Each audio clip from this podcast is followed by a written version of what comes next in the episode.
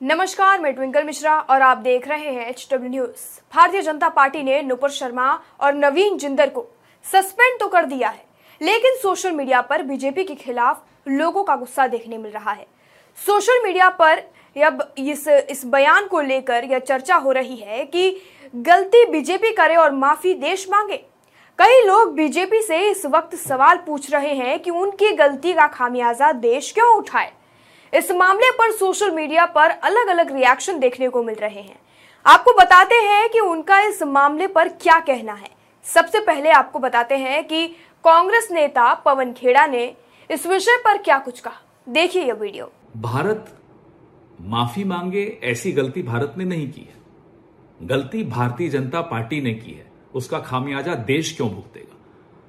आज प्रधानमंत्री को उनके राजधर्म के बारे में याद दिलाया जा रहा है कतर और कुवैत द्वारा। इससे ज़्यादा शर्मनाक बात हम सबके लिए और क्या हो सकती है? एक प्रधानमंत्री और उसकी पार्टी ने हम सबका सर नीचे झुका दिया। और भारत माफ़ी मांग रहा है।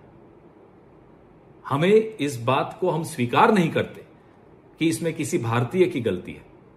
भारत संविधान की मूल्यों को सदैव आदर करता है। नहीं करते होंगे भारतीय जनता पार्टी वाले तो वो भुगते खामियाजा वो मांगे माफ़ी। भारत को माफ़ी नहीं मांगनी चाहिए। गलती भारत की नहीं है।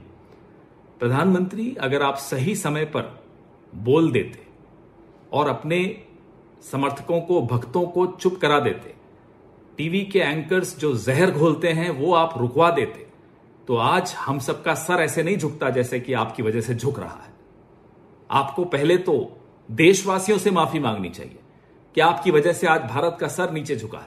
वहीं कांग्रेस ने इस मामले में बयान जारी करते हुए कहा है कि सौ चूहे खा के बिल्ली हज को चली। केसीआर के बेटे केटीआर ने भी नरेंद्र मोदी से सवाल करते हुए पूछा है कि बीजेपी के नेताओं के हेट स्पीच के लिए पूरा देश क्यों माफ़ी मांगे?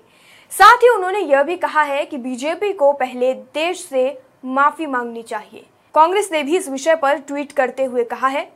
कि क्या बीजेपी अपने अथा पापों का प्रायश्चित करने की कोशिश कर रही है? या फिर यह गिरगिट जैसा दिखावा है?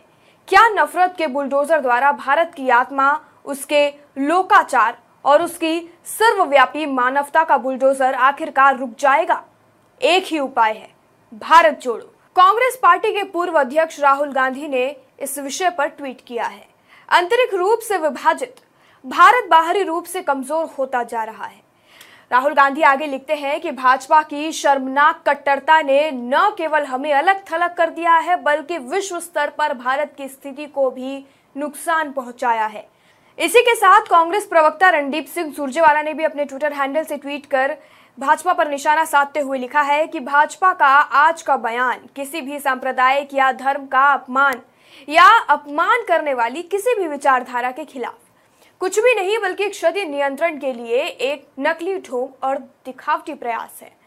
इसे ही कहा जाता है, नौ चूहे खाकर बिल्ली हज को चली। शिवसेना सांसद प्रियंका चतुर्वेदी ने भी इस विषय पर ट्वीट किया है। उन्होंने लिखा है कि हमारे महान राष्ट्र को शर्मिंदा किया और राजनीतिक लाभ के लिए भारत के सर्वधर्म, सद्भाव और भाव के पारंपरिक मूल्यों का एक भयानक उदाहरण भेजा। देश को भाजपा के कामों के लिए लंबे समय से सहयोगी दलों से माफ़ी मांगनी चाहिए और कम से कम भाजपा नेतृत्व राष्ट्र से माफ़ी मांगे। ऐसा कर सकते हैं। प्रियंका चतुर्वेदी ने भी भाजपा पर निशाना साधते हुए अपने ट्विटर हैंडल से ट्वीट किया है। इस पर आपकी क्या राय है? कमेंट सेक्शन में हमें ज़रूर बताएँ। वीडियो यही समाप्त होता है। धन्यवाद।